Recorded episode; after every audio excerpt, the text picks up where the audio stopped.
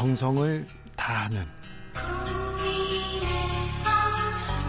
국민의 방송.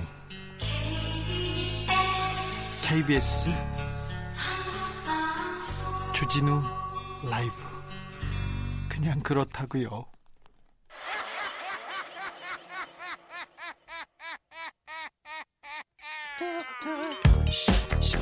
발로 뛰는 기자, 탐구하는 기자, 세상의 질문을 마구 던지는 기자, 기자가 본 오늘의 세상, 기자들의 수다.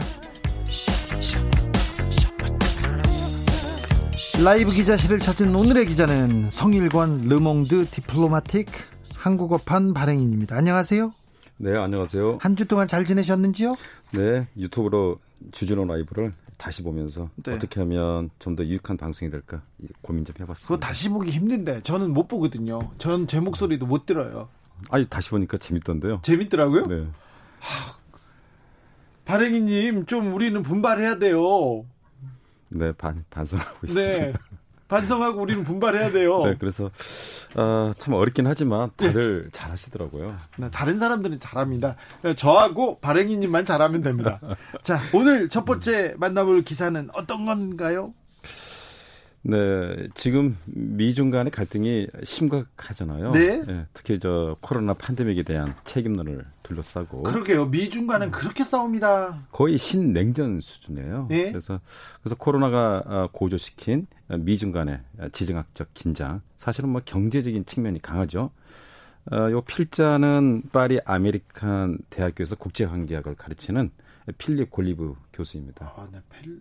필립 골리브. 아, 일단 뭐 심각하게 좀 네, 잘 쓸 것 같은 이름을 네. 가지고 있습니다. 네, 네, 네. 아무튼 코로나 상황으로 경제 상황이 어려워서 그런지 미국이 중국을 엄청나게 때립니다. 네. 그 아시다시피 미국이 주도하는 이 국제 질서 이것을 워싱턴 컨센서스라고 하잖아요. 예? 이 워싱턴 컨센서스에 지금 베이징 컨센서스가 거세게 도전하는데 마침 이번 그 코로나 사태와 관련해서 미국 정부가 이 자국의 기업들이 중국에 둔 그 생산 시설을 빼내오도록 네. 독려하고 있어요. 예, 그렇죠. 예, 또 기술 부품을 중국에 수출하지 못하도록 제한하는 또 일련의 법률들을 법률들을 또 만들고 있어요. 경제적으로도 미국의 공세가 지금 거센데 또 코로나 중국 때문이다. 중국에서 왔다. 우한 연구소에서 나오지 않냐. 그렇게 계속 중국 책임론 거론하고 있지 않습니까? 그렇죠. 미국 주요 인사들의 그 언사가 대단히 저 공격적이에요. 예. 우리한테 잘 알려진 그 국무장관 마이크 폼페이오. 예. 어, 이 사람은 저 중국이 팬데믹의 원인을 숨기고 있고 또 자국민이 유일한 희생자가 되지 않으려고 감염병의 감염병의 확산을 고의로 이 꾀했다는 거예요. 그러니까 국무장관이 이 얘기를 막 직접적으로 하더라고요. 네. 또 뿐만 아니라 저 공화당의 저 린지 그레이엄이라는 의원이 있어요. 예. 또 이 사람은 또 중국에 대한 어떤 미국의 부채 탕감, 그 중국이 좀 채권 국가잖아요. 미, 국에 대해서 네. 그 부채를 탕감해야 한다는 거죠. 또 중국 상품에 대한 판데믹 관세, 판데믹 관세라는 얘기 처음 들어보시죠? 예. 그 판데믹 관세의 적용, 또 어, 절, 전염병 관리에서 부실과 고의적 속임수에 대해서 또 중국에 대해서 제재 강화를 해야 한다. 이런 것을 노골적으로 요구하고 있는 것이죠. 코로나 위기가 이 그 경제 위기가 누구한테는 그래도 덜 타격이 되고 어떤 나라에는 기회가 될 수도 있어요.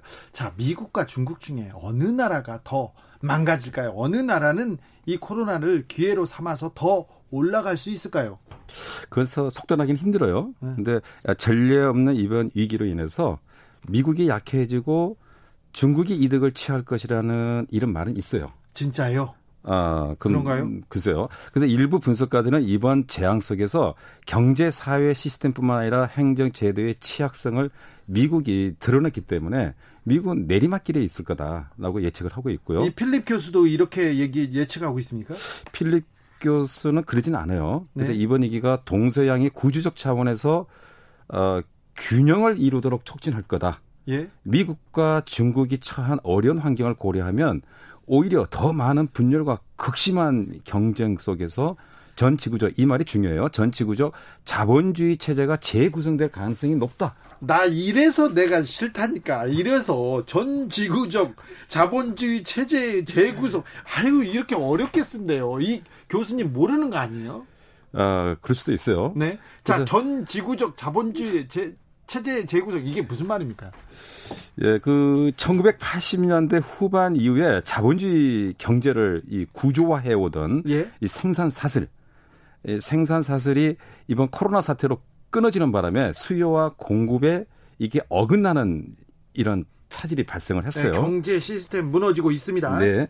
그래서 지금 현재 이동 제한령이 광범위하게 실시되다 세계 경제는 축소됐고 수요도 이 급감했고요. 네. 어, 앞으로 다가올 국제 경기의 침체는 참 길고도 저 깊을 것이에요. 경제 침체가 이제 시작이니까 네. 뭐 굉장히 오랫동안 계속될 수도 있습니다. 근데 지금까지 글로벌 기업들이 요 비교 우위의 가치 사슬에 따라서 생산 단계 뭐 연구 개발, 디자인, 원료 추출, 혼합물 생산, 조립, 판매 이런 과정을 초국가적으로 이렇게 분업화 세분화 했거든요. 그렇죠. 그래서 예를 들면 24국에 산재한 200여 개의 하도급 업체로부터 이 부품을 공급받는 애플사, 예. 그 애플사가 대표적인 그 사례이죠. 네. 예. 그 가운데 중국은 39%, 타이완과 동남아시아는 23%, 일본은 16%로 이렇게 아시아 국가 이 절대 다수가 이런 가치 사슬에 따라서 그 생산 단계를 갖고 있었다는 거죠. 일본이 16%나 네. 되네요. 네. 근데 이 하도급 이 업체는 이렇게 원료 및 부품을 세계 시장에 공급을 하고 이렇게 이런 시스템이 약간의 차이는 있지만 전자, 전기, 자동차, 의류 분야의 글로벌 기업들도 다 이런 식이에요. 예. 그 나이키의 경우에 우리 뭐 좋아하는 나이키 신발 예. 40여 개국의 하드급 공장을 보유하고 있는데 무려 11개 국가로부터 부품을 수입해서 이런 식으로 중국, 베트남, 인도네시아 이렇게 집중되어 있거든요. 네. 근데 이것을 이 이제 뭡니까? 이번 코로나 사태로 인해서 이 조립해오던 공장들이 갑자기 폐쇄됨에 따라서 국제적 차원의 공급 생산 시설의 그 생산 사슬, 사슬이 끊어졌다는 거죠. 예. 예. 그래서 이 특히 저 미국의 상위 500대 기업 중에 167개 기업이 이 자본을 이 외국 자본에 투자하는데 특히 후베이성에 많이 투자를 했거든요. 근데 이게 이제 빠지는 거죠. 아예 저 트럼프의 강력한 지시에 따라서 예. 야, 이 중국에서 발을 빼자. 근데 여기에 대만과 일본 기업들도 여기에 동참하고 있는 상황이에요. 아 그러니까 같이 사슬 사슬이 끊어졌다 이거야. 아, 그 쉽게 그, 얘기하면 되는데. 네. 그래서 이제 어렵다 이거예요. 네, 그래서 그렇죠. 네. 알았어요. 어려워요. 이제 하도급 또 안 주고 어려워요. 그러면 글로벌 공급센터 생산 기지인 중국이 타격을 더 받는 거 아닙니까? 그렇죠. 중국은 지역적 지구적 어, 사슬의 중심에 있어요. 중심에. 네? 그래서 어 이렇게 문제는 이 지금 미국이 인위적으로 철벽 마크로 해서 중국산 제품의 수입이 이렇게 감소하고 있긴 하지만 네.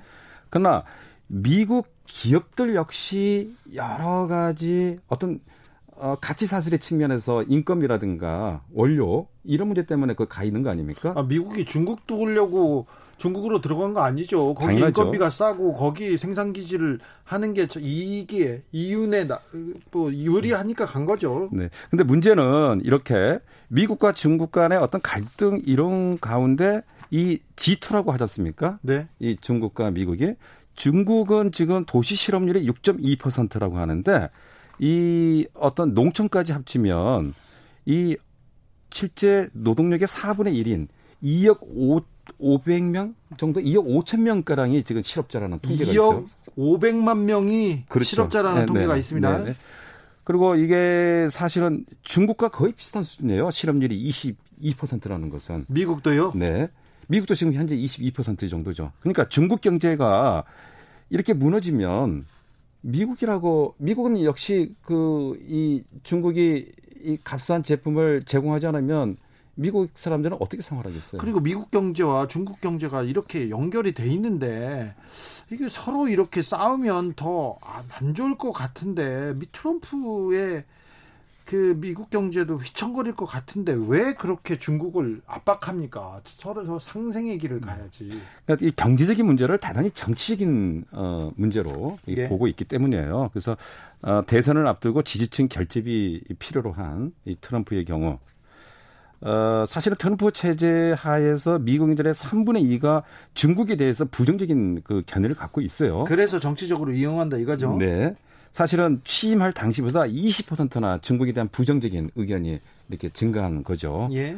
그래서 어, 지난 4월 29일 트럼프는 이런 말을 했어요. 다가오는 대선에서 어, 나를 낙선시키기 위해 중국은 어떤 일이라도 다 할 것이라고 이런 말했는데 순전히 표현을 의식한 발언이죠. 네, 볼턴은 회고록에서 어, 시진핑한테 재선을 도와달라고 읍소했다고 이런 얘기도 했죠. 예. 그래서 이렇게 코로나 사태 이후에 이 급격한 이 탈 집중화라고 해야 할까요? 예? 이런 걸. 그래서 이런 것은 사실은 여러 국가가 이 제로섬 게임에서 이 자신의 힘을 어떤 면에서 최대화하고 불안정을 최소화하기 위해 이 경쟁을 이 강화해야 할 이제 이런 국면에 모든 국가들이 이제 접어들었다고 볼 수가 있어요. 예. 자, 그래서 필립 골리브 교수가 자, 이 코로나 시대에 미국과 어, 중국이 지금 박치기를 하고 있는데 어디가 더 큰 피해를 입는다고 합니까? 그 얘기는 안 하고 그 얘기는 끝냈죠. 예, 그 얘기는 안 하고 다만 그럴 줄 알았어요. 예, 저, 뭐 아쉽죠. 예? 다만 이 교수는 이런 말을 해요. 예. 이 인류가 직면하고 있는 불확실성에서 예. 어, 우리가 이렇게 힘을 다 합쳐도 모자랄 마당에 예. 세계를 이 주름 잡는 이두 강대국 둘이 싸워가지고 예, 싸우는 이런 모습은 싸워가지고 더 어려워질 것이다 이렇게 그렇죠. 얘기한 거죠. 예. 예. 교수들이 이렇게 특징 지어줘가지고 그냥 이렇게 끝냅니다. 저는 뭐 미국이 몇 퍼센트 유리하다, 중국이 몇 퍼센트 유리하다 이렇게 둘이서 박치기를 하면 음. 세계 경제는 몇 퍼센트 영향을 미, 미칠 것이다 이런 얘기를 좀 구체적으로 했으면 다만 여기서 우리가 행간을 읽을 수는 있어요. 이 예. 각자 도생의 시대, 이 불확실한 이, 이런 시대에서 결국은 이 스스로 살아남을 수밖에 없다. 열심히 대한민국한테 어떤 뭐 메시지를 좀 주는 듯한 아 그래요? 네. 아무튼 아휴 미국하고 중국하고 저렇게 싸우고 또 북한은 옆에서 계속 폭파하고 참 우리 참 어, 어렵습니다. 그런데 미국하고 중국하고 싸우면 우리는 또 눈치를 봐야 됩니다. 우리는 둘 다 경제적으로 굉장히 밀접한 영향을 그렇죠. 받고 있어서 예, 특히 그렇죠 우리가 경제적으로는 네. 어, 중국에서 우리가 더 많은 것을 얻지만 또 정치적으로는 또 미국에 또 영향권이 있고요. 네. 이번에 남부 문제도 그렇고 그래서 우리가 그 어느 때보다 현명하고 단합된 그런 의견이 필요할 듯합니다. 다음 기사로 가볼까요? 다음 기사는 어떤 기사인가요? 네, 지금까지는 좀 딱딱한 주제였는데 네. 어, 이번에는 우리가 모두 그 관심을 가져야 할 그 문화적인 주제를 소개할까 합니다. 예. 어, 전통 한지의 그 마법력에 대한 이야기예요. 전통 한지, 한지가 루브르에서 그렇게 또 그 가치를 인정받고 있다면서요? 네 제가 이거 그렇죠. 좀 알아요. 아, 그러시군요. 네, 좀 알아요. 자, 루브르 이쪽에는 좀 강합니다. 네. 네. 아, 그러잖아도 오늘 점심을 네. 요 운동을 하시는 분들하고 어, 정님 스님하고 네. 또 여기 운동을 하시는 또 네. 다른 분들하고 이렇게 점심을 했는데 네. 어떤 얘기죠? 얘기를 하시더라고요. 제 얘기를요? 네네. 아, 네. 한지에 대해서 잘 아실 거라고. 네. 아니 잘 알지는 못하고요. 네, 말씀하십시오. 아, 그래서 그 우리의 그 한지와 요 비슷한 게 어, 중국의 선지, 예. 일본의 예. 화지가 있어요. 네, 일본에도 네. 중국에도 대표할 만한 종이가 있어요. 그런데 네. 이 한지가 그렇게 우수하다면서요? 예. 근데 이번에 루브르에 네. 가면은 이 관람객들의 발길이 닿지 않는 이 별실에서 이 보건사들이 열심히 일을 하고 있어요. 예.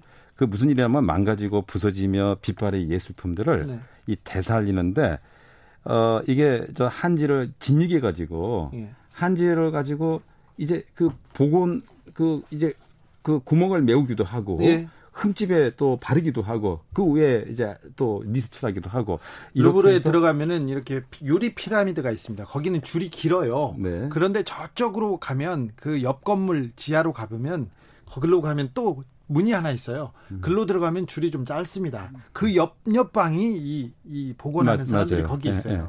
그래서 이렇게 해서 어, 이런 종이로, 천연 종이로 뭐 우리가 알고 있는 승리의 여신상, 다빈치의 모나리자, 구텐베르크의 상경, 또 렘브란트의 드로잉, 백자 이런 이 예술품들이 그대로 이렇게 아주 멋지게 이렇게 복원돼 있다는 아, 거죠. 종이로 만들고 네. 있습니까? 아니 만들기는 아니고 원 상태 그대로 예. 이렇게 세월의 덮개가 있는 그 상태로서 복원이 된다는 거죠. 이 예. 천년 종이를 이용해서 거기에 전주 한지가 중요한 역할을 한다는 거죠. 오 그래요?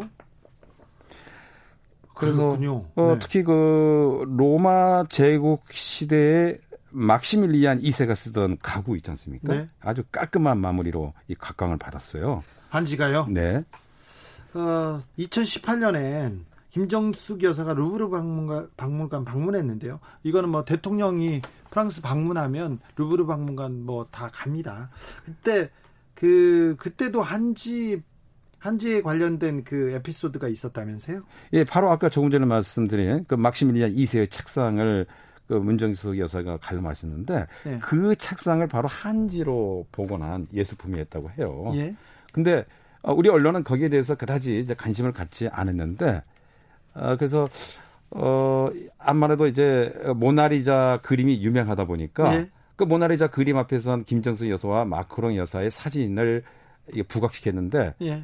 어, 정작 그 한지 관련 내용은 빛을 보지 못했던 것 같아요. 아 그러게요. 네. 김정숙 여사가 갔을 때 한지에 관련된 일이 있었는데 일부러 루브르에서 준비했는데 이런 기사는 본 적이 없습니다. 네. 마키님이 차라리 이런 얘기가 좋네요 하는데 그런가요? 3699님 전통 한지 양말 제가 신고 있는데요. 땀 안 차고 무좀 염려 없이 되게 쾌적해요. 엄청 한지로 양말도 만듭니까? 그렇다고 해요. 아 그래요? 한지로 이렇게 마스크도 만들고 해요. 아 그렇다고 네. 합니다. 한지 왜 이렇게 갑자기 그 부, 부각되고 이렇게 어, 관심을 갖는데 한지의 역사 조금 그 또 좀 주목할 만하죠. 네, 뭐 제가 한지 전문가는 아니지만 뭐 제가 좀 들은 바로는 네. 어, 국내에서 가장 오래된 그 한지는 그 현존하는 그 오래된 한지는 정, 경주 불국사에서 발견된 에, 무구정강 다란이경이라고 해요. 예? 신라 시대 704년, 705년에 제작했다는데 아직도 네, 아직도 네. 잘 보존되고 있죠. 그 그리고 나서 이제 그 1300년 정도에 우리 그 이제 이유지 왔지 않습니까? 저기 한지의 어떤 전통이 예? 그래서 한지가 이전에 유럽의 어, 박물관에 한지 이제 우수성이 입증하고 있는데 아, 우리가 흔히 알고 있기로는 한지 하면 우리 시골에서 전통 혼례식을 치르고 첫날밤을 치를 때 그렇죠. 예, 신랑 신부를 보기 위해서 이렇게 손에 침 묻혀서 네, 침 묻혀서 구멍 내고 네, 그렇죠. 네. 그는 이제 창호 문풍지를 떠올리는데 아, 저도 그렇게만 알고 있었어요. 근데 이번에 한지의 우수성을 널리 알리려는 사단법인 미래에서 온 종이 요 관계자분들 만나고 생각이 제가 많이 바뀌었어요. 예. 그래서 한지 보면은 우리의 전통 한지 있고 일본의 화지가 있고 중국의 선지 이 세 가지를 놓고 어, 실험을 했는데 한지가 수치 안정성 1위. 그러니까 뛰어난 복원력을 보였다고 해요. 복원력 것은 이렇게 눌러 봐가지고 다시 복원되는 예. 어, 그런 복원력. 이 테스트가 아주 중요한 결과잖아요. 그래서 예. 루브르 박물관의 복원사들이 새로운 시각으로 한국의 이제 천연 한지에 대해서 관심을 갖게 됐다고 해요. 그래서 보건사들이 한지를 더 좀 쓰겠다고 합니까? 한지의 세계화를 위해서도 조금 노력합니까? 네네네. 그래서 실제 이분들은 한지를 많이 쓰고 싶어 해요. 예. 그래요? 그래서 컨퍼런스도 갖고, 음. 어, 컨퍼런스도 갖고, 그 다음에 또 국내 여기 한국에 와서 괴산, 전주, 안동, 문경 이런 데 찾아가서 제조 현장도 보기도 하고, 또 올해 2월에 루브르 박물관 학예실장이 실무진과 와서 또 실제 또 열심히 또 뭐 한지의 우수성을 또 얘기하면서 이거 꼭 지켜야 된다고 얘기하기도 하고. 프랑스에서 루브르에서는 인정받고 있는데 이 전통 한지 우리가 잘 모르고 있었네요. 그렇죠. 안타깝지만 국내 어느 박물관이라든가 이런 도서관, 네. 이렇게 고서라든가 옛날 어, 기중한 예, 문화재를 이 보관하고 있는 분들이 한지의 좀 우수성을 알고 한지를 이렇게 복원하는 데 쓰면 좋지만 그렇지 않은 모양이에요. 네. 이렇게 어, 이분들 미래에서 온 종이 관계자들이 어, 이렇게 추천을 해도 그다지 큐레이터들이 관심을 갖지 않는 모양이에요. 그리고 비싸고요. 네. 아, 그런 것도 비싸고 예, 네. 구하기 어렵다 뭐 네. 이래서 네. 좀 외면받는 것도 있습니다. 네. 안, 그래도 네. 네. 안타깝죠. 네. 안타깝습니다. 원래 원래 그렇잖아요. 이게 제조 과정이 아주 복잡하고 예. 또 세밀한 또 디테일이 또 필요하니까 네. 비쌀 수밖에 없죠. 그렇죠. 아무튼 한지의 우수성을 알리는 것도 중요하고요. 한지 제조를 위한 전문인 양성 뭐 이런 것도 중요한 것 같습니다. 외국에서 인정받다는 받는 받고 있다는 게 조금 굉장히 좀 새롭게 다가옵니다. 네, 그렇죠. 여기까지 하겠습니다. 네, 감사합니다. 기자들의 수다 지금까지 성일권 르몽드 디플로마티크 한국어판 발행인이었습니다. 네. 저희 둘만 잘하면 주진우 라이브 잘 된답니다. 네. 네. 라디오 정보센터로 가겠습니다. 조진주 씨. 정치 피로, 사건 사고로 인한 피로, 고달픈 일상에서 오는 피로. 오늘 시사하셨습니까? 경험해 보세요. 들은 날과 안 들은 날의 차이. 여러분의 피로를 날려줄 저녁 한 끼 시사. 추진우 라이브.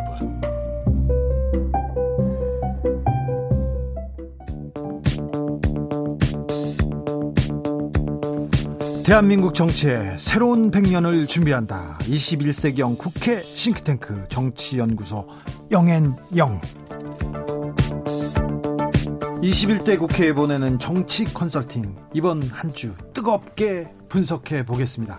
정치는 데이터다. 정치는 과학이다. 박시영 윈지코리아 컨설팅 대표 안녕하세요. 네 반갑습니다. 박시영입니다. 아니다. 정치는 촉이다. 정치는 감이다. 최영일 시사평론가 어서 오세요. 맞을 때까지. 맞을 때까지. 촉입니다. 네 밀어붙여야죠. 지난주에 법사위원장 자리 누가 네. 오를지 예측해 봤는데요. 최영일 평론가 먼저 갔습니다. 박범계. 아, 네. 땡. 땡. 박시영 대표. 윤호중. 아, 정확했어요. 그때 일주일 전인데 윤호중. 아, 민주당에서 더 강력한 카드를 쓸 것이다. 음. 법사위원장이 워낙 중요한 자리이기 때문에 맞아요. 누구도 거부할 수 없는 사람이 필요하다. 그러면서 윤호중을 던졌는데 사람들이 놀랬어요. 근데 맞고 나서 더 놀랐습니다. 그렇죠, 그렇죠. 근데 뭐 음료수도 없고. 어. 예. 박시영 이렇게 걸어오는데 걸음걸이가 네. 뭐 거의 위원장급이야, 위원장급. 뭐 받는 게 없어요. 근데. 아니에요. 아니, 사람들이 지금 네. 가치형이라고 합니다. 박 대표님의 걸음걸이는 네. 요 맞추기 전에도 똑같았어요. 맞아. 아니, 원래 걸음걸이 네. 이렇게 맞습니다. 위풍당당이었어요. 네, 위풍당당. 조금 음, 약간 분위기가 네. 그 당시 이제 민주당 모니터링 좀 해보니까 음. 그때 제가 이제 김기현 음. 통합당 의원이 사선이니까 좀 중량감 있는 그리고 이제 법사위원들이 워낙 또 출중한 분들이 많이 포진돼 있다 보니까 그렇죠. 이거를 잘 조정하면서 어쨌든 이런 거죠. 법쪽에 아는 사람이 없고 어. 신세진 사람이 없고 음. 그래야 밀어붙일 밀어붙일 수가 있거든요. 음. 네. 그런 측면에서 비법조인 쪽으로 갈 가능성이 어. 있다. 오히려 더 조, 좋은 선택이에요. 그렇습니다. 그래서 어, 윤호중 의원을 많은 분들이 잘 모르시잖아요. 인지도는 음. 높지는 않지만 맞아요. 어, 당내 정책통이기도 하고 이번에 강골입니다. 굉장히 강직하고 깐깐합니다. 사실. 네. 사무총장으로 총선을 치를 때도 굉장히 네. 그냥 뚝심을 보였습니다. 네, 그렇습니다. 보였죠. 지금 김태년 원내대표하고도 호흡이 아주 잘 음. 맞고요. 그래서 음. 여러 가지 측면을 고려했을 때 아마 윤호중 쪽이 아닐까 조심스럽게 음. 생각을 했는데 운이 좋았습니다. 야, 그 운이 좋은 게 아니고 제가 정, 이 정말 데이터와 분석이 맞는 게 지금 매주 유튜브를 하고 계시잖아요. 네. 제가 두 분이서 하신다면서요? 아, 저는, 아, 네, 조만간 합니다. 7월부터 들어가기 아 그래요? 바쁜 척해서 네, 왜냐하면 금요일마다 약속이 너무 많이 잡혀 있었어요. 네. 술자리죠 주로? 아, 술자리. 네. 그러니까 방송가의 뭐 쫑파티 뭐 이런 거예요. 그런데 이 현역 의원들을 유튜브에 데려다가 컨설팅을 해줘요. 네, 지금 원포인트 강의. 아니 네. 그런 그런 해주는. 회사를 또 하고 있잖아요. 네, 지금 그 인지가... 출연 출연자들이 네. 돈을 안 내 무료로 받고 그러니까 있어요. 이제 방송에 나와주는 대신에 네. 음, 자 나는 그렇지. 어떻게 하면 좀 어필하겠습니까? 아. 그래서 방송에서 컨설팅을 해요. 네. 해줍니다. 아, 네. 그러니까 아주 최고급 정보를 곁, 곁에 두고 듣고 있어요. 아, 그런 것도 있지만 그 예측이 이게 감이 좋으려면 촉이 좋으려면요. 기본적으로 데이터에 대한 분석이 끝나 있을 때 이렇게 이게 가능합니다. 주진우 라이브가 삼성에 관한 한 가장 깊은 뉴스를 보내주지 음, 않습니까? 음, 맞습니다. 준비가 많아요. 데이터가 많기 음. 때문에 우리가 쉽게 쉽게 정확하게 얘기하는 겁니다. 그리고 지금 박시영 대표, 최영일 평론가가 이 평, 우리가 예측하지 않습니까? 가끔 이게 저희는 뭐 안 겁니다. 손모가지 그런 거 절대 안 겁니다. 네, 그러니까 묶고 더블로가 그런 것도 안 하는데. 아, 네. 에, 그러는데 잘 맞추는 게 다 이렇게 분석 이런 거. 그렇죠. 네. 맞아요. 네. 감사합니다. 절, 절대 안 됩니다. 밑바닥 정보. 아무튼 그러면요. 본회의 오늘 결국 최소 취소됐습니다. 제가 손모가지 죄송합니다. 아, 반성합니다. 오늘 열린다 어, 그러셨어요? 열린다 그랬어요? 아니 아니 아니 아니요. 지금 발언이 좀 그런 것 같아서 지금 아, 급, 아, 급 반성하겠습니다. 다음부터는 손목으로 바꾸겠습니다. 아, 손목, 네. 손목. 네. 자, 오늘 본회의 네. 오늘까지는 처리하겠다. 상임위원장도 네. 오늘까지는 끝내겠다. 그렇게 얘기했는데 결국 취소했어요. 그럼 본회의 언제쯤 열리게 되는 음, 이게 겁니까? 사실 어제 뭐 대략 그 예상이 됐습니다. 예상됐죠. 왜냐 왜냐하면 북한에서 이 그 도발을 한 것이 음. 굉장히 큰 국민들한테 충격을 줬고 네. 지금 국면에서 민주당이 야당이 반대한 가운데 무조건 밀어붙이는 이런 이미지를 줬다가는 네. 오히려 역풍이 불 수 있기 때문에 한 테포 쉬고 갈 것이다. 음, 음, 음. 결국은 다음 주까지 연기하지 않겠냐 예상을 했는데 박범석 의장이 이제 어, 그런 모양새를 취했죠. 그랬죠. 그래서 어, 제가 볼 때는 다음 주가 다음 주 금요일 정도가 디데이가 아닐까. 또 다음 주 금요일까지 밀려요? 아, 이게 이제 북한 변수가 없었기 때문에, 아니, 음, 없을 맞아요. 때 우리가 예상했던 거고. 언제는 무슨 변수 아, 없었어요. 늘 뭐가 하나 생기더라고요. 날이 더워, 비가 와, 뭐. 그렇죠? 그런데 이게 민심이 이 다이나믹해요. 어떤 거냐면 지금 박 대표 말에 저도 동의하는 게 오늘 열어서 민주당 주도로 또 밀어붙였다. 네. 통합당은 보이콧하고 빠져 있다. 네. 그러면 사실은 5분의 3과 3분의 1인데 언론에는 또 반쪽짜리 보내 이렇게 실린단 말이에요. 네. 이게 마치 이제 국회가 이런 이제 국난을 앞에 놓고 분열된 양상으로 보일 수 있기 때문에 음. 여당 책임론이 커져, 커져요. 그런, 음. 그런데 다음 주가 되면 북한 도발이 어떻게 될지 모르죠. 지금 이틀 동안은 북한이 조용한데 주말 사이에 다음 주에 또 어떤 일이 벌어질지 모릅니다. 그걸 가정하고 여러 가지 변수를 가정하고라도 그렇고라도 지금 다음 주 후반에도 국회가 정상화되지 않으면 네. 그때는 또 통합당 쪽으로 비난이 몰릴 수 있어요. 예. 그래서 말씀하신 대로 일주일 쉬어가는 게 여당에게 좋고 그렇습니다. 박병석 의장도 명분을 살리는 것이다. 네. 근데 다음 주에 또 미루면 음. 일이 생겨서 그때는 통합당의 책임이 되는 거예요. 그렇습니다. 기회를 한번 공을 넘겼잖아요. 역시 최일 평론가 정확하십니다. 이게 근데 지금 뭐가 들어왔어. 뭐가 들어왔습니다. 아 제작진 정말 야, 네. 그 음료수 하나 안 준다 네. 그랬더니 네. 음료수가 오네요. 아우, 신상필벌. 예, 이게 너무 노골적인 거 아닙니까? 소리를 한번 들려드리겠습니다. 아, 네. 예. 저 소리가 그렇게 좋아요. 좋아요. 김명숙님, 그러면 일주일간 더 논단 말입니까? 이런 얘기했습니다. 네네. 문호동 모임금 국회의원들은 놀아도 돈 받고 좋겠다 뭐 이런 얘기. 아니 그런 뭐 비아냥 들어도 싼데. 네. 어, 실질적으로 이제 민주당이 구, 구, 그 상임위원장을 맡은 음. 여섯 음. 개 상임위는 지금 돌아가고 있습니다. 네, 회의하고 네. 있어요. 업무 보고에서 장관들 업무 보고 받고 있고요. 음. 계속 이제 법안 발의에 대한 논의를 하고 있죠. 장관 등장했을 때는 네. 야당이 전 와 있는 줄 알았어요. 네. 어, 치열하게 네. 다투길래. 그리고 장재원, 하태경 의원도 지금은 이제 국방이나 외통위 음. 이 북한 변수 때문에 어, 바로 열어야 한다. 우리가 음. 참여해야 한다. 맞아요. 이렇게 이제 내부에서 통합당 내부에서도 이견이 나오고 있기 때문에 음. 주말 주초를 거치면서 뭔가 중대한 음, 변곡점이 형성이 될 거다. 그러니까 음. 주영 원내대표의 측거가 어, 3, 4일 정도는 더 갈 수는 있겠지만 그 이상 네. 지속하기는 네. 어렵다. 그렇게 전망을 자, 합니다. 그럼 넘어갑시다. 네. 주호영 원내대표 절에 들어갔어요? 네. 어디 갔어요? 충청도에 있는 모 사찰. 아니 충청도에 있다가 어. 지금 광주에 또 모 사찰이 아, 있다. 옮겼어요? 네, 이분이 불자세요. 불자예요. 그렇습니다. 정각회라고 원내 불자 모임의 명예회장. 회장. 음. 청와대 있을 때도 그 불자회 청와대 불자회에서 그 회장 맡으셨어요. 음. 네. 그래서 불, 심 이 강하죠. 음. 불심이 네. 강한데 그래가지고 네. 절로 숨어 들어가지고 못 찾나.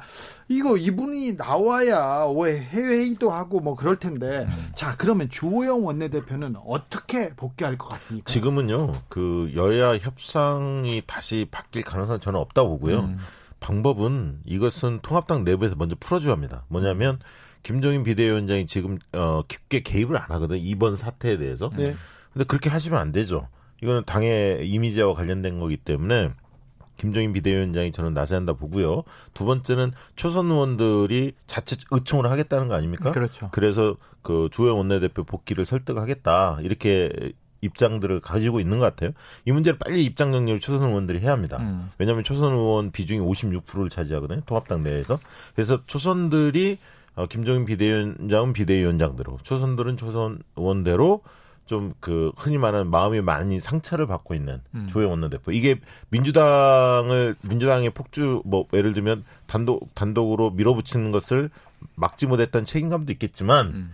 어, 실제로 섭섭한 마음이 더 크거든요. 그렇죠. 왜냐하면 자, 협상안을 나름대로 제대로 만들어 왔는데 음. 이게 지금 파토가 났기 때문에 불만이 좀 있을 겁니다. 절충안도 냈고 그렇습니다. 그런데 그럼에도 불구하고 지금 통합당이 주장하는 방식은 좀 옳지가 않아요. 그러니까 뭐냐면 법사위원장 물러라.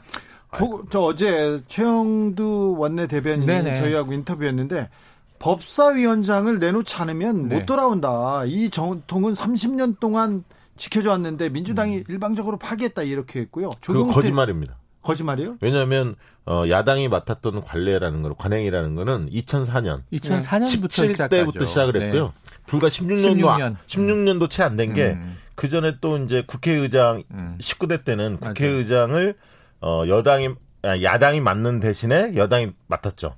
왜냐하면 맞바꾼 적이 예, 있죠. 맞바꾼 적이 있죠. 19대 때는. 아, 그렇기 때문에 몇, 얼마 안 됐습니다. 10몇 년 30년이 아니라 거슬러 올라가면 뭐 재원 의회부터 나오는데 엎치락 뒤치락 엎치락 뒤치락 했고 이게 관행이라고 부르기에는 짧은 전통이다. 자, 이게 맞습니다. 조경태 최고위원은 여당 때문에 국회에서 정치가 실종됐다 이렇게 발언했는데 음. 통합당 어떻게 복귀해야 될까요? 자, 촉과 데이터로 좀 컨설팅 좀 해주세요. 아니 지금 그러니까 북한 변수가 음. 복귀 명분이 될 수 있는 그렇죠. 거예요. 좋죠. 왜냐하면 네, 외교의 외통이나 국방이 열어서 정보위까지 정, 어, 정보, 정보위까지 열어야 하는데 그 좀 시간이 걸릴 음, 거고 음. 바로 외통위하고 국방위는 그저 위원들이 바로 내정할 수 있지 않습니까? 그렇죠. 바로 합류해서 음. 정부 정책에 대해서 비판할 수 있거든. 장관 부르고. 장관 부르고 호되게 질책도 할 수 있지 않습니까? 그럼요. 뭐 했냐 그동안. 그럼요. 이런 얘기 할 수 있기 때문에 오히려 호재거든요. 야당 호재죠. 입장에서는. 호재. 이 국면을 살리면 음. 자연스럽게 복귀 명분이 될 수 있단 말이에요. 음. 그렇지 않습니까? 맞아요. 그리고 추경 문제도 있기 때문에 외교위원장 바로 해야 한다. 네. 명분 있고. 명분과 실리를 지금 찾아갈 수 있는 기회네요. 그렇습니다.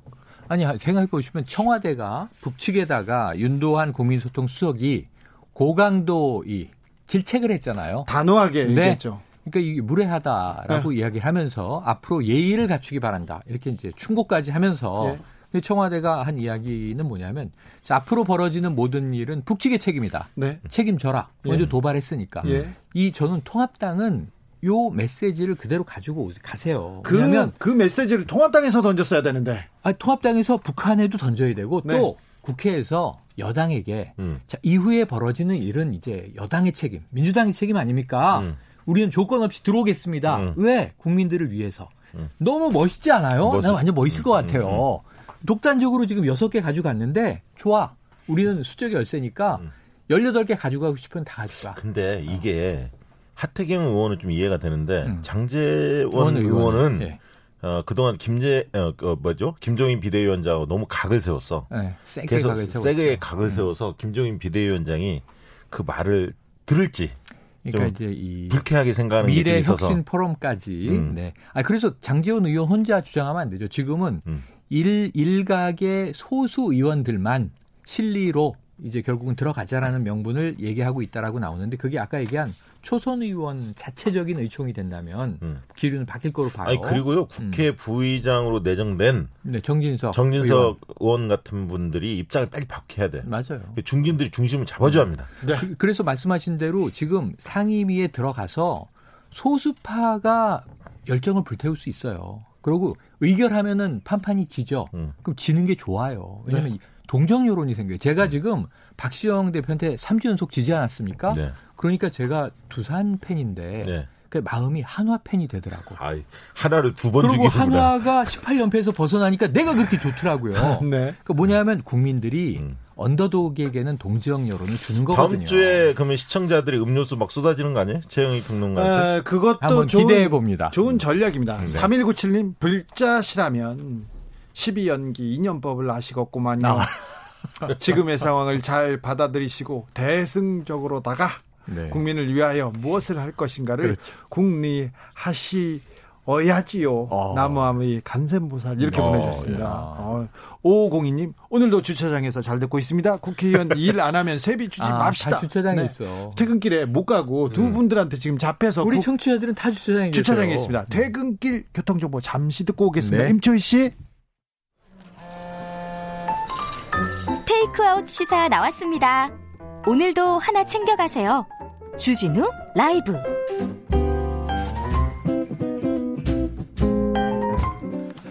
영앤영.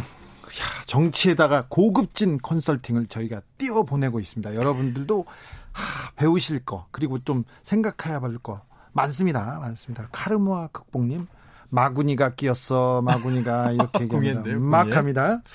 음, 민주당 쪽으로 넘어가 볼까요? 민주당 전당대 가기 전에 왜 정치권에서 재벌 개혁 목소리가 안 나오죠? 아, 참 저는 난감합니다. 예? 지금 일단은 파기환송심이 우르르 진행되고 있는 걸 국민들이 이번에 알았어요. 예. 장시호 씨도 파기환송심.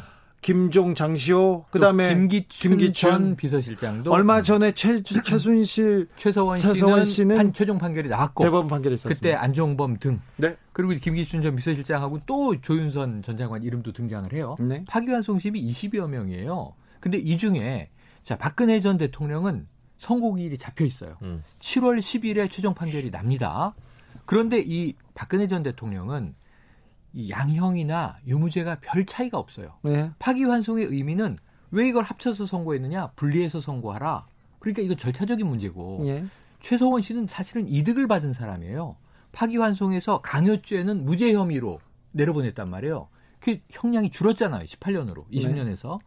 근데 문제는 이재용 삼성 부회장의 경우에는 대법원에서 무슨 얘기야 말은 뇌물이야. 예. 2심에서는 말 뇌물 아니라고 뺀 바람에 집행유예가 가능했는데 대법원에서 늘었습니다. 다시 뇌물에. 말은 뇌물이야 돼서 뇌물 액수가 증액이 됐잖아요. 네. 그럼 이게 구속을 피하기가 아주 어려운 상황인데 예. 지금 선고기일이 안 잡히고 있어서 지금 최성원 씨 대법원 판결이 있었는데요. 네. 어, 직접적인 뇌물이라고 그 적극적인 뇌물이라고 아예 판시돼 네, 있어요. 판시가 돼 있어요. 네. 굉장히 그러니까 이게 연결돼 있는 거죠. 뇌물 네. 공여자와 뇌물을 받은 자의 판결이 연결돼 있는데 그 굉장히 네. 중요한 판결인데 음. 얘기를 안 하네요. 왜 그럴까요? 삼성 문제는 좀 언론들이 적극적으로 안 다룬다. 이거 뭐 어, 많은 분들이 알고 계실 것 같고요. 음. 또 정치권도 조금 그런 느낌이 있고요. 다루긴 다루는데 그다음에 이제 그 최순실 건이나 뭐 박근혜 대통령 뭐 등등등등 음. 이 사건들의 국정농단 사건은 국민들은 그렇게 생각하는 것 같아요. 이미 나쁜 사람들, 벌 받을 사람들 이런 인식이 있는데 재판이 너무 많아.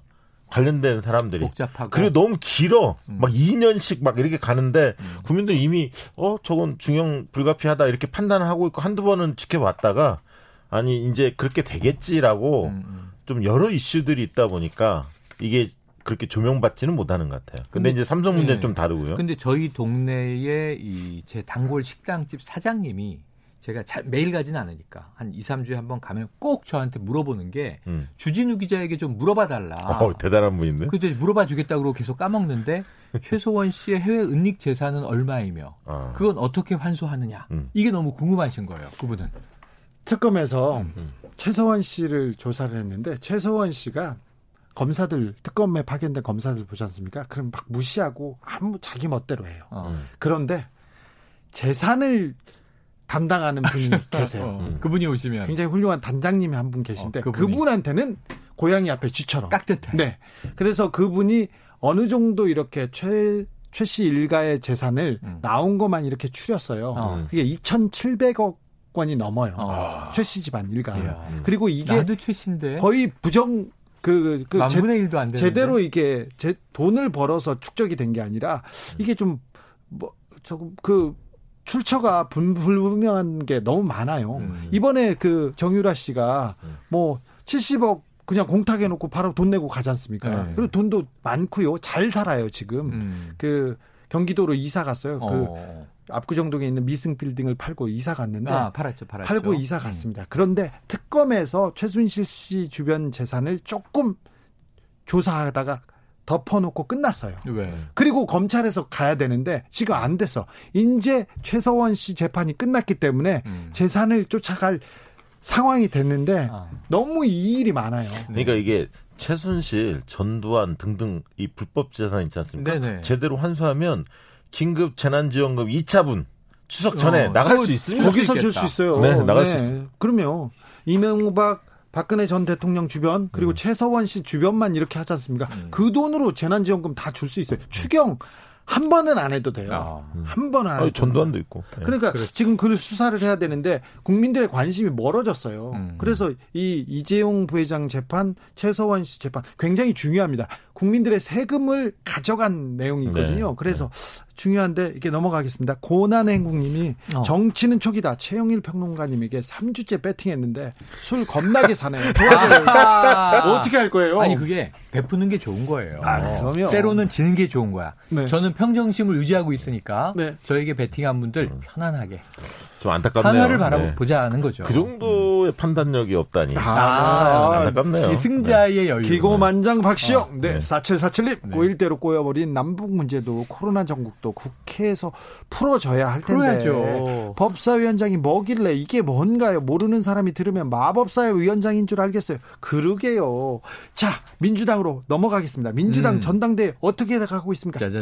짧게. 뭐 이낙연, 김부겸 두 분은 그 나오는 거 기정사실화 됐고요. 그렇죠. 그렇죠. 어, 출마 선언 시기만 조율하는데 6월 말 7월 초가 유력해 보입니다. 왜냐하면 음. 북한 변수가 없었으면 6월 말에 일제히 어, 준비했는데 하기를 하는 날짜를 정해놓고 음. 대개 6월 28일 전후 네. 정도로 예상이 됐었는데 지금 북한 변수가 있으니까 며칠 좀 연기할 가능성도 있죠. 있죠. 지금 음. 그런 상황이고요. 그다음에 이제 홍영표 의원식 두 분도 이제 이야기 되지 않았습니까? 그랬죠. 그래서 지난번 2강 1중이냐, 뭐 어. 셋이 나오냐, 둘이 나오냐, 뭐 이런 얘기했고, 1약이냐. 어, 그래서 이제 최영일 평론가는 2강 1중. 다코스가 있다. 다, 다코스가 있다. 둘 말고 다코스가 아, 예. 있다. 이렇게 주장했고요. 예, 그렇죠. 양강구도 어, 아니다. 예, 그래서 들어보면 될 것 같고. 아, 예. 저는 다코스는 없고 나온다 하더라도 1약일 거다. 아. 그래서 아닐 거다. 근데 2강 체제가 바뀌진 아니다. 바뀔 건 아니다. 그런데 최근에 보면 홍영표 의원은 좀 나오는 쪽으로 방향을 붙이시는 것 같고 음. 흐름이 우원식 의원 같은 경우는 어, 반반인데 조금 안 나올 가능성도 더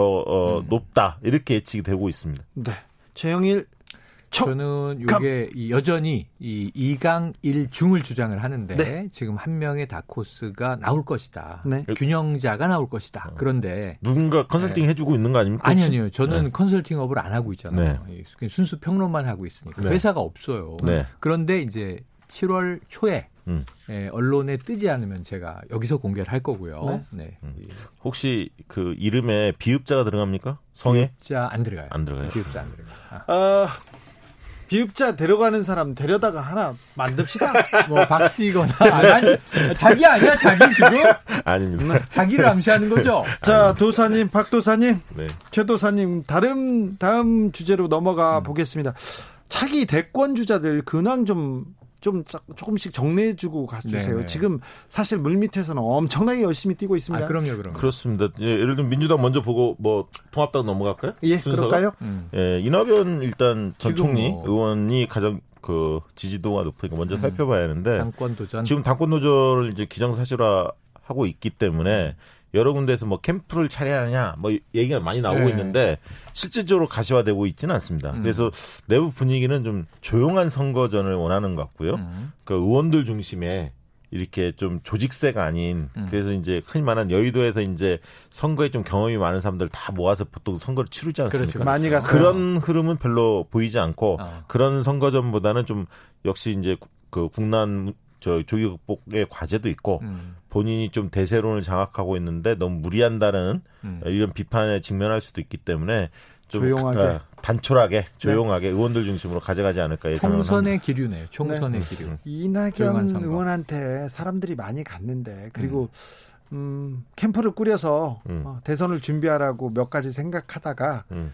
아, 하다가 가다가 지금 조용하게 음. 이게 약간 스탠스를 바꾼 기류가 네. 달라진 네. 바꿨고요. 그다음에 이제 도전하고 있는 어, 도전은 아니지만 어쨌든 경쟁하고 있는 음. 김부겸 전 의원 전 의원 같은 경우는 최근에 저는 눈에 띄는 게 좀 현안에 대한 메시지가 훨씬 강화됐습니다. 음. 그러니까 이제 최근에는 뭐라고 얘기했냐면 대학생들 등록금 음. 이 주, 반환 주장하는 거 정당하다. 그렇죠. 그리고 기재부 그 홍남기 부총리가 이 부분에 대해 반대한 거 잘못됐다 어. 이렇게 어. 목소리를 냈어요. 네. 과거에 김부겸 전 장관은 맞아요. 좀 모호한 화법들이 많았거든요. 맞아요. 그렇죠. 맞아요. 대구 네. 경북을 항상 의식했기 때문에 네. 그럴 수밖에 없는 것도 네. 있죠. 어쨌든 어, 당권 도전을 굳히면서 네, 이번에는 굳히면서 조금 더 선명성을, 선명성을 강화하는 것 같습니다. 그렇죠. 쌍심님이 너무 엄중하게 보고만 있는 이낙연. 아. 아. 엄중하게 보고만 있죠. 네.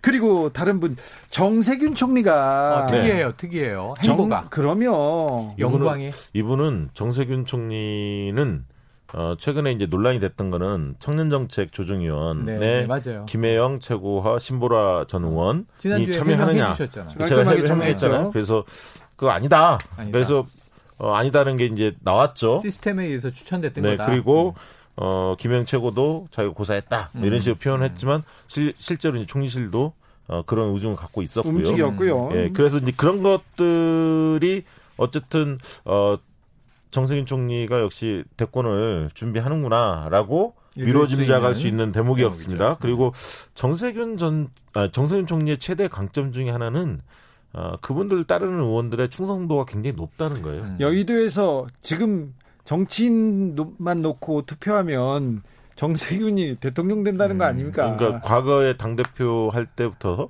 네. 이런 어떤 흔히 말하는 직계 의원들의 음. 이 관리를 굉장히 잘해왔고요. 그리고 뭐 친밀감이 꽤 있고 음. 민원도 많이 해결도 잘하고 뭐 이런 게 있는데 부지런해서 여기 저기 어 그리고 종교계도 아, 아침에는 절에 갔다가 저녁에는 성당 갔다가 예, 예. 뭐 낮에는 목사님들하고 밥 먹고요. 이게 음. 정말 부지런합니다. 이게 성품도 좀 온화하고 관계도 원만한데 이제 과제는 그런 겁니다. 음.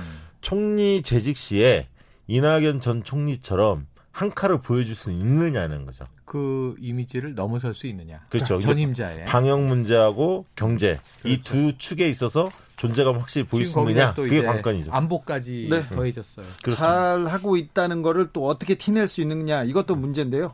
아, 이재명 박원순, 박원순 이재명의 지자체장을 봐야죠. 네, 그러니까 지금 봐야죠. 보시면 코로나19 와중에서 이재명 지사 상당히 좀 선제적으로 치고 나가고 있습니다. 예? 기본소득을 선점했어요. 아유 빨라요. 성남시장 시절부터 음. 오래 투자해온 정책이기도 해요. 음. 근데 이번 기회에 자 이게 더 이상 공론이 아니다. 예. 그런데 문제는 여기에 박원순 시장이 의도는 그게 아닌데 맞짱을 뜨는 모양새가 의도가 있는데 자꾸 붙이는데 기본 소득이냐 음. 전 국민 고용보험이냐 아니 이게 세게 네. 붙을수록 네. 박원순 시장한테 유리하죠 왜냐하면 아, 그렇죠. 지지도 지도 측면에서 그 이재명 지사가 어, 앞서가 있으니까 네. 그거는 그래 박원순 시장 입장에서는 다른 목소리를 내면서 음. 이 맞불을 지피는 건 지금 필요한 전략이고 음. 잘하고 있는데 박원순 시장은 좀 안타까움이 있어요 왜냐하면 네. 저는 좋은 대권 후보인데 네. 대중성 문제에서 항상 내가 이렇게 잘하는데 네. 왜 몰라주지요? 맨날 그래요. 어. 아니 잘될 아, 겁니다. 맨날. 그렇게 칭찬해 주자고요. 아니, 가능성 보여주자고. 그리고 그 박원순 시장의 능력에 비해서 하는 일에 비해서 지금 평가를 받지 못하는 거는 사실이에요. 네, 어, 그래서 박, 박원순 시장이 대권 주자로서 도약하려면 음.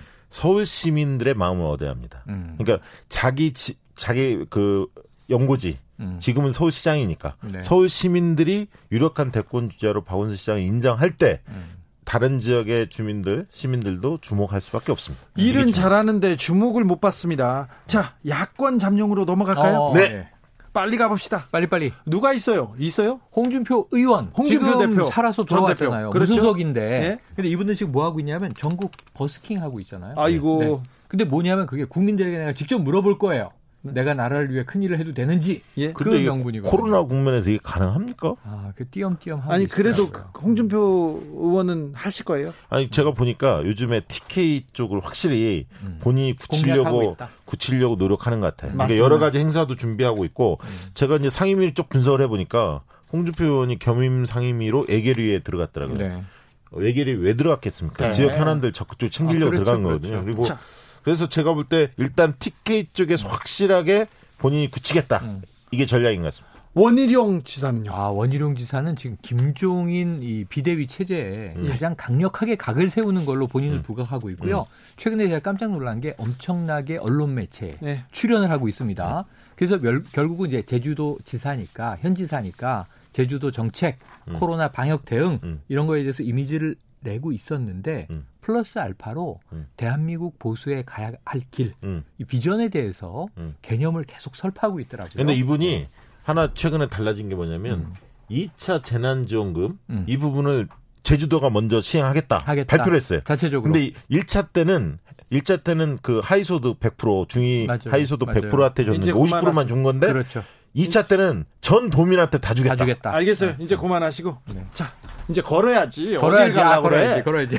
자, 거셔야 됩니다. 어. 자, 김현철 통일부 장관이 결국 아. 사의를 표명했습니다. 네. 물러났습니다. 차기 통일부 장관은 누구? 목자. 목자가 들어가는 사람. 목자. 예. 네. 이 씨. 이 씨. 이인영.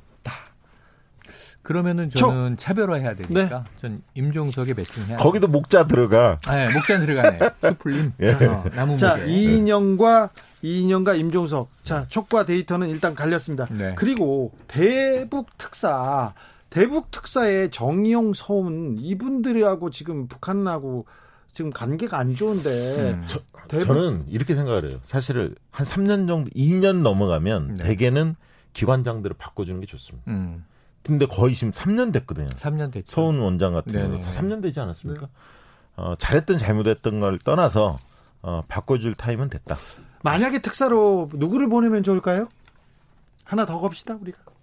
지금은 아. 제가 볼 때는 대북 대북 아니, 특사에 네, 대북, 대북, 특사. 대북 특사는 안 받을 겁니다. 아니요. 그런데 그래도 네. 결국은 받아야 되니까. 네. 아, 당장은 아니어도 결국 겨, 나중에 음. 나중에 이때 물꼬를 누가 텄다 이게 나올 거 아니에요. 저는 그, 결국 그거는 음.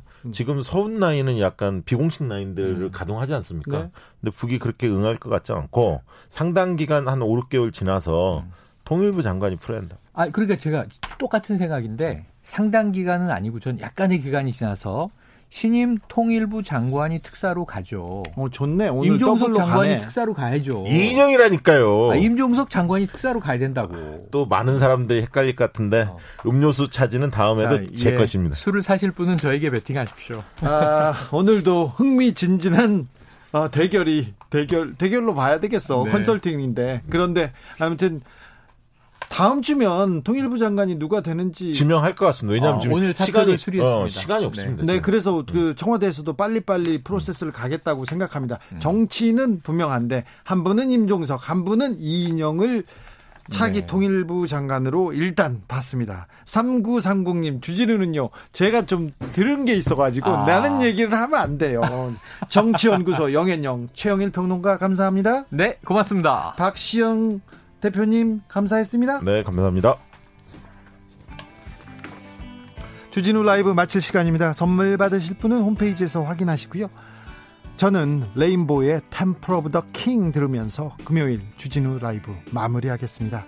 내일 오후 5시 5분에는 제가 진행하는 주진우 라이브 스페셜로 돌아옵니다. 지금까지 주진우였습니다. Rising sun heard the tolling of the great black bell. One day in the year of the fox when the bell began to ring, meant the time had